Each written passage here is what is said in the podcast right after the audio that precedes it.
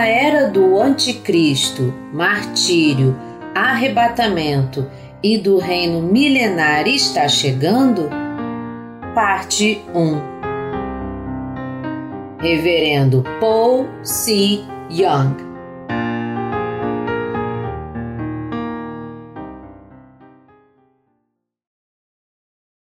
Capítulo 1 Ouçam a palavra da revelação de Deus. Apocalipse 1, de 1 a 20.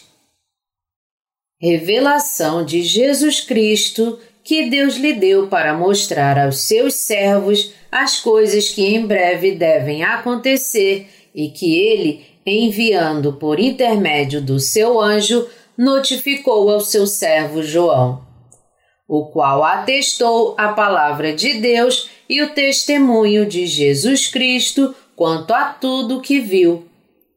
Bem-aventurados aqueles que leem e aqueles que ouvem as palavras da profecia e guardam as coisas nela escritas, pois o tempo está próximo. João, às sete igrejas que se encontram na Ásia, graça e paz a vós outros da parte daquele que é, que era e que há de vir, da parte dos sete Espíritos que se acham diante do seu trono e da parte de Jesus Cristo, a fiel testemunha, o primogênito dos mortos e o soberano dos reis da terra. Aquele que nos ama e pelo seu sangue nos libertou dos nossos pecados e nos constituiu reino sacerdotes para o seu Deus e Pai, a Ele a glória e o domínio pelos séculos dos séculos. Amém. Eis que vem com as nuvens, e todo olho o verá, até quantos o transpassaram. E todas as tribos da terra se lamentarão sobre ele, certamente. Amém. Eu sou o Alfa e o Ômega, diz o Senhor Deus, aquele que é, que era e que há de vir, o Todo-Poderoso. Eu, João, irmão vosso e companheiro na tribulação, no reino e na perseverança, em Jesus, achei-me na ilha chamada Pátimos, por causa da palavra de Deus e do testemunho de Jesus Achei-me em espírito no dia do Senhor e ouvi por detrás de mim grande voz como de trombeta, dizendo: O que vês, escreve em livro e manda às sete igrejas: Éfeso, Esmirna, Pérgamo, Tiatira, Sardes, Filadélfia e Laodiceia. Voltei-me para ver quem falava comigo, e voltado, vi sete candeeiros de ouro, e no meio dos candeeiros um semelhante a filho de homem, com vestes talares e cingido, à altura do peito com uma cinta de ouro. A sua cabeça e cabelos eram brancos como alva lã, como neve, os olhos como chama de fogo, os pés semelhantes ao bronze polido, como que refinado numa fornalha a voz como voz de muitas águas. Tinha na mão direita sete estrelas e da boca saía-lhe uma espada afiada de dois gumes. O seu rosto brilhava como o sol na sua força. Quando o vi, caí a seus pés como morto. Porém, ele pôs sobre minha mão direita, dizendo: Não temas, eu sou o primeiro e o último e aquele que vive. Estive morto, mas eis que estou vivo pelos séculos dos séculos e tenho as chaves da morte e do inferno. Escreve, pois, as coisas que viste, e as que são, e as que hão de acontecer depois destas. Quanto ao mistério das sete estrelas que viste na minha mão direita e aos sete candeeiros de ouro, as sete estrelas são os anjos das sete igrejas e os sete candeeiros são as sete igrejas. Exegese Versículo 1 Revelação de Jesus Cristo que Deus lhe deu para mostrar aos seus servos as coisas que em breve devem acontecer e que ele, enviando por intermédio do seu anjo, notificou ao seu servo João.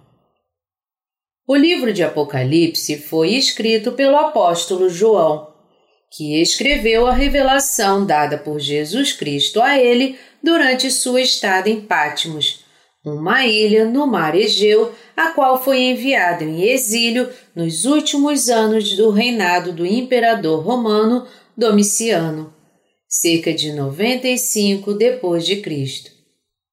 João foi exilado na ilha de Pátimos por testemunhar a palavra de Deus e o testemunho de Jesus. E foi nessa ilha que João viu o reino de Deus mostrado por Jesus Cristo através da inspiração do Espírito Santo e dos seus anjos. O que é esta revelação de Jesus Cristo? Por revelação de Jesus Cristo significa que Deus nos revelou, por seu representante Jesus Cristo, o que irá acontecer a este mundo e ao reino do céu no futuro. Quem é Jesus em seus fundamentos? Ele é o Deus Criador e Salvador que libertou a humanidade dos pecados do mundo. Jesus Cristo é o Deus do novo reino que vem, é o revelador que nos mostra tudo sobre este novo mundo e o representante do Deus Pai. Por intermédio da palavra do Apocalipse escrito por João, nós podemos ver como Jesus irá lidar com o mundo antigo e irá inaugurar um novo mundo. Versículo 2 O qual atestou a palavra de Deus e o testemunho de Jesus Cristo quanto a tudo que viu. João podia testemunhar a palavra da verdade, particularmente porque ele viu o que Jesus Cristo faria no futuro como representante de Deus Pai. João viu e ouviu o que será cumprido através de Jesus Cristo e dessa forma ele pôde testemunhar sobre tudo nesse assunto. Versículo 3 Bem-aventurados aqueles que leem e aqueles que ouvem as palavras da profecia e guardam as coisas nela escritas, pois o tempo está próximo. Está dito aqui que bem-aventurados são aqueles que leem e ouvem a palavra de Deus testificada por João. Quem são os bem-aventurados? Primeiro, são os crentes que se tornaram o povo de Deus, sendo libertos de todos os seus pecados por sua fé na palavra de Deus. Apenas os santos podem ser abençoados porque eles leem, ouvem e guardam o testemunho da palavra de Deus. Todas as coisas que estão por vir através de Jesus Cristo, escrito por João.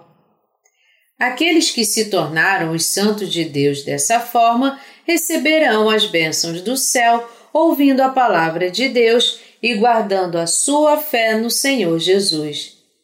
Deus profetizou, por intermédio de João, o segredo da verdade de tudo que está para acontecer na terra e no céu. Como os santos podem ouvir e ver isso? Como eles poderiam ter a bênção de saber de antemão e crer em todas as mudanças que o mundo irá atravessar. Eu dou graças e glórias a Deus por nos mostrar, por intermédio de João, tudo o que espera a terra e o céu. Em nosso presente tempo, abençoados de verdade são aqueles que podem ver e ler com seus próprios olhos as palavras da revelação de Deus através de Jesus Cristo. Versículo 4 João, às sete igrejas que se encontram na Ásia, graça e paz a vós outros, da parte daquele que é, que era e que há de vir, da parte dos sete espíritos que se acham diante do trono. João diz aqui que ele está enviando esta carta para as sete igrejas na Ásia. Tendo escrito as profecias e revelações que Deus o concedeu durante o seu exílio na ilha de Pátimos, João enviou a carta para as sete igrejas na Ásia, bem como para todas as igrejas de Deus no mundo inteiro. Versículo 5 E da parte de Jesus Cristo, a fiel testemunha, o primogênito dos mortos e o soberano dos reis da terra. Aquele que nos ama e pelo seu sangue nos libertou dos nossos pecados. Por que João chama Jesus Cristo de fiel testemunha? Nosso Senhor Jesus veio a este mundo e foi batizado por João Batista para libertar todos aqueles que estão em pecado e prestes a serem destruídos. Através do seu batismo, Jesus levou todos os pecados do mundo de uma vez, derramou sangue na cruz para pagar o salário do pecado com a sua própria vida e ressuscitou da morte em três dias porque não há nenhum outro senão o próprio Jesus Cristo que libertou todos os pecadores do mundo de seus pecados, ele é a testemunha viva para a salvação. Ao se referir ao primogênito dos mortos, João está nos dizendo que Jesus tornou-se a primícia ao vir a este mundo e cumprir todos os requisitos da lei, pagando, em outras palavras, o salário do pecado levando sobre si todos os pecados com o seu batismo, morte na cruz e ressurreição da morte. Como Cristo nos amou e nos libertou de nossos pecados, Deus libertou de todos os seus pecados aqueles que creem no Evangelho da Água e do Espírito. Versículo 6 e nos constituiu reino, sacerdotes para o seu Deus e Pai, a Ele a glória e o domínio pelos séculos dos séculos. Amém. Como representante de Deus Pai, Jesus veio a este mundo em carne e salvou os pecadores com o seu batismo e sangue na cruz. Com estes atos de graça, Cristo nos limpou e nos fez o povo e sacerdotes de Deus. Para o Pai, que nos deu estas bênçãos de Sua maravilhosa graça, e para o Filho, que é o seu representante e o nosso Salvador, seja toda a glória, louvor e graça para todos sempre. O propósito da encarnação de Cristo foi nos tornar povo e sacerdotes de Deus Pai. Nós fomos feitos reis, em outras palavras, do reino do céu, onde nós viveremos eternamente com Deus. Versículo 7 Eis que vem com as nuvens, e todo olho verá, até quantos os transpassaram, e todas as tribos da terra se lamentarão sobre ele. Certamente. Amém. É dito aqui que Cristo vem com as nuvens e eu creio absolutamente nisso. Esta não é uma história de ficção científica, mas a profecia de que Jesus Cristo realmente irá retornar à terra do céu. Também é dito aqui que até quantos o transpassaram o verão. Quem são estes? Estes são aqueles que viram a palavra da água e do Espírito como uma das meras doutrinas do mundo mesmo tendo esta palavra o poder de salvá-los. Quando Cristo voltar, aqueles que o traspassaram com sua descrença com certeza irão lamentar. Eles irão chorar e agonizar, porque quando perceberem que o Evangelho da Água e do Espírito é realmente o Evangelho da redenção e libertação dos pecados, e que Jesus foi batizado por João para levar sobre si todos os pecados do mundo, será muito tarde para eles. Versículo 8 Eu sou o Alfa e Ômega, diz o Senhor Deus, aquele que é, que era e que há de vir, o Todo-Poderoso.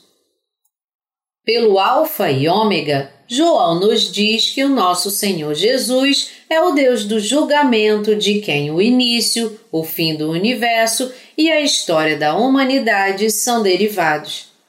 O Senhor Jesus retornará para recompensar os justos e julgar os pecadores. Ele é o Deus Todo-Poderoso que irá julgar os pecados das pessoas e recompensar a justiça daqueles que creem em sua justiça. Versículo 9 e 10 Eu, João, irmão vosso e companheiro na tribulação, no reino e na perseverança em Jesus, achei-me na ilha chamada Pátimos por causa da palavra de Deus e do testemunho de Jesus. Achei-me em espírito no dia do Senhor e ouvi por detrás de mim grande voz como de trombeta. A palavra irmão é usada quando os companheiros crentes chamam uns aos outros. Na Igreja de Deus nascida de novo, aqueles que se tornaram família, crendo no Evangelho da Água e do Espírito, chamam uns aos outros de irmãos e irmãs, e estes títulos são dados a nós por nossa fé no Evangelho da Água e do Espírito. O dia do Senhor se refere aqui ao dia após o sábado, quando Jesus ressuscitou da morte. Neste dia da semana, Jesus ressuscitou, e é por isso que o chamamos de domingo, o dia do Senhor. Este dia marca o fim do tempo da lei e o início do novo tempo da salvação. Também com sua ressurreição, nosso Senhor Jesus nos diz que o seu reino não está neste mundo. Versículo 11 Dizendo: O que vês, escreve em livro e manda às sete igrejas: Éfeso, Esmirna, Pérgamo, Tiatira, Sardes, Filadélfia e Laodiceia. João escreveu o que ele viu por meio da revelação de Jesus Cristo e enviou as cartas para as sete igrejas na Ásia. Isto significa que Deus falou para a igreja toda por intermédio de seus servos que viveram antes de nós. Versículo 12 Voltei-me para ver quem falava comigo, e voltado vi sete candeeiros de ouro porque as Escrituras de Deus ainda não estavam completas nos dias dos apóstolos, havia necessidade de mostrar sinais e visões para os discípulos. Quando João voltou a ouvir a voz de Deus, ele viu sete candeeiros de ouro. Os candeeiros aqui simbolizam as igrejas de Deus, as comunidades dos santos que creem na revelação do Evangelho da água e do Espírito. Deus foi o Senhor das sete igrejas na Ásia e ele foi e é o Cordeiro que toma conta de todos os santos. Versículo 13 E no meio dos candeeiros, um semelhante ao filho de homem, com vestes talares e cingido à altura do peito com uma cinta de ouro um semelhante a filho de homem que João viu no meio dos candeeiros, se refere a Jesus Cristo. Como o Cordeiro dos Santos, Jesus visita e fala para aqueles que creem na palavra da verdade de seu batismo e crucificação. A descrição de Jesus Cristo, feita por João, com vestes talares e cingido à altura do peito com uma cinta de ouro, simboliza o status de nosso Senhor Jesus como representante de Deus Pai. Versículo 14 A sua cabeça e cabelos eram brancos como alva lã, como neve, os olhos como chama de fogo. Nosso Senhor Jesus é perfeitamente santo, majestoso e digno. Os olhos como chama de fogo significa que ele, como o Deus Todo-Poderoso, é o justo juiz de todos. Versículo 15 Os pés semelhantes ao bronze polido, como que refinado numa fornalha, a voz como voz de muitas águas. Quem nós pensamos que Jesus é? Os santos creem que Ele é o próprio Deus. Nosso Senhor Jesus é todo-poderoso e não tem fraquezas. Porque Ele experimentou nossas fraquezas enquanto viveu nesta terra, Ele tem um profundo entendimento de nossas condições e circunstâncias e, portanto, pode nos ajudar melhor. Aquela voz, que era como voz de muitas águas, mostra o quanto Deus é santo e todo-poderoso. Não há sequer um traço de imperfeição ou fraqueza no Senhor Jesus, e ele é cheio de santidade, amor, majestade e honra.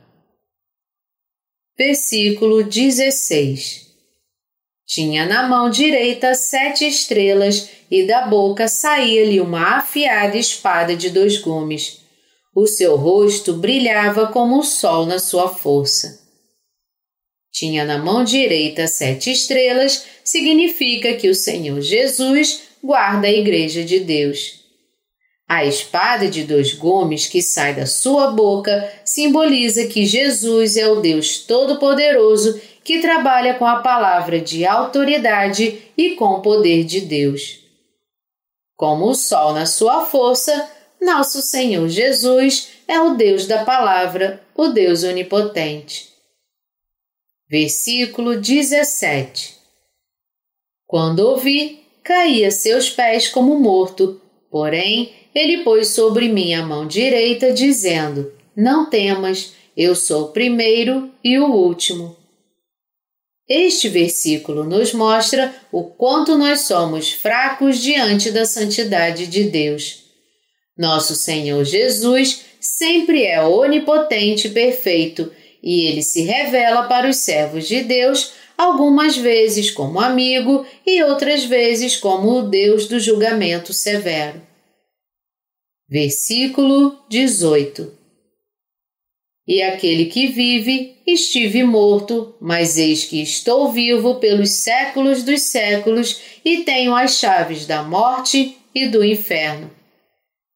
Nosso Senhor Jesus vive para sempre e tem toda a autoridade no céu como representante de Deus Pai. Como Salvador e juiz da humanidade, ele é o Deus que tem a autoridade sobre a vida eterna e a morte. Versículo 19 Escreve, pois, as coisas que viste, e as que são, e as que hão de acontecer depois destas. Os servos de Deus têm o dever de registrar o propósito e as obras dele, do passado e do futuro. O Senhor Jesus, portanto, falou para João espalhar pela fé o que ele lhe revelou, a fé da Igreja de Deus que ganharia vida eterna e todas as coisas que estão por vir no futuro. Isso é o que Deus, por intermédio de João, também nos ordenou. Versículo 20 Quanto ao mistério das sete estrelas que viste na minha mão direita e os sete candeeiros de ouro, as sete estrelas são os anjos das sete igrejas, e os sete candeeiros são as sete igrejas. O que é o mistério das sete estrelas? Significa que Deus construiria seu reino nos tornando seu povo por intermédio de seus servos. Os candeeiros de ouro simbolizam as igrejas de Deus construídas por meio dos santos que creram no Evangelho da Água e do Espírito que Deus deu à humanidade. Por intermédio dos seus servos e suas igrejas, Deus mostrou para os crentes qual é o seu propósito e o que espera este mundo no futuro. Por meio da palavra da revelação que ele mostrou a João e o fez escrever, nós também veremos em breve suas obras com nossos próprios olhos. Eu agradeço e louvo a Deus pela sua divina providência que revelou todas as coisas que irão acontecer neste mundo.